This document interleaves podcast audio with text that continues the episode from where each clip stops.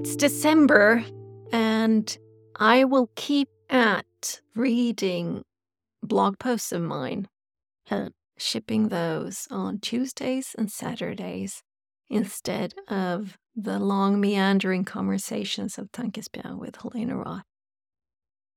But rest assured, there will be a fourth season, just not yet. I hope you're enjoying these short ones, and always remember that the first 50 or 60 so episodes in this pod feed are also shorter snippets like this.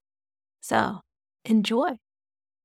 Calm to be had from a blog post originally published on March 27, 2020 on tankespian.com.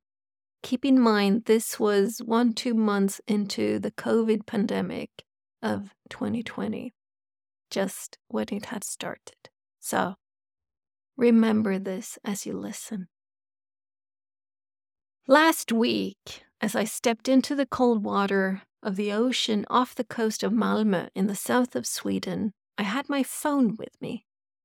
I have a habit to do that now and again, as I record myself going in, staying in, sharing my experiences with cold bathing.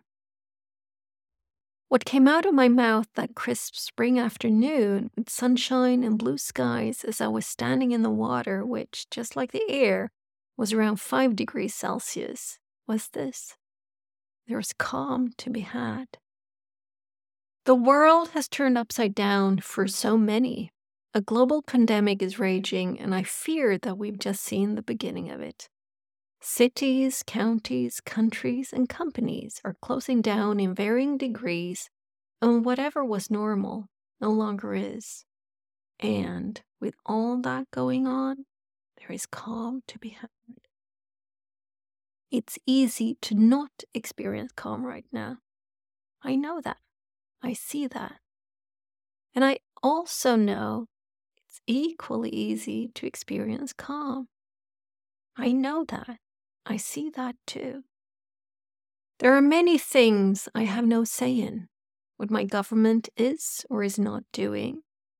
Whether or not the school my youngest attends will stay open or not. And what will happen next. Neither locally nor globally. No say.